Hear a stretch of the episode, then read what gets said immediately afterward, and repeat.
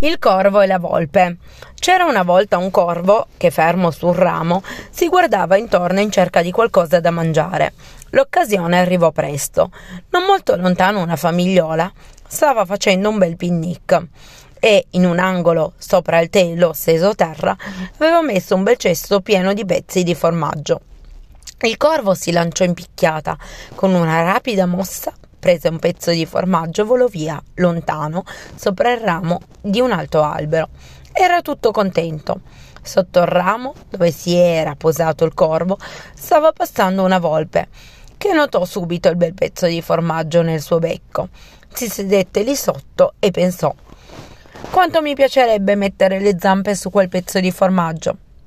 Ma il corvo era su un ramo troppo alto e lei non ci sarebbe mai arrivata con un salto.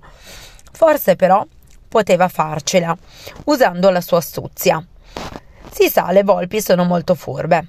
Buongiorno, signor Corvo. Che belle penne che hai, disse la volpe. Il corvo, sentendo queste parole, guardò giù e la vide. Conoscendo il tipo, il corvo si fece subito sospettoso. Come mai la volpe mi fa tutti questi complimenti? Si chiese, ma la volpe continuò. Hai anche un gran bel portamento. Al corvo iniziò a piacere tutta questa adulazione. Beh, effettivamente ho delle bellissime penne nere, pensò. Iniziò a sbattere le ali per metterle bene in mostra. E che bel becco che hai, sembra proprio il becco di un re. Al corvo non pareva vero di ricevere tanta attenzione. Sentirsi lodare poi era una cosa bellissima. Se solo potessi sentire una dolce molo- melodia provenire da quel becco, vorrei proprio sentire che meravigliose canzoni puoi cantare. Continuò la volpe con un tono sempre più adulatorio. Il corvo era al settimo cielo per la felicità. Dopo così tanti complimenti, doveva dimostrare alla volpe quanto bravo era nel canto, così aprì la bocca e cra cra cra cra cra cra cra cra cra cra e mentre il corvo cercava di dare sfoggio alle sue abilità di cantare il pezzo di formaggio scivolò via dal becco. La volpe che aspettava lì sotto aprì la bocca e il formaggio ci finì dritto dritto dentro.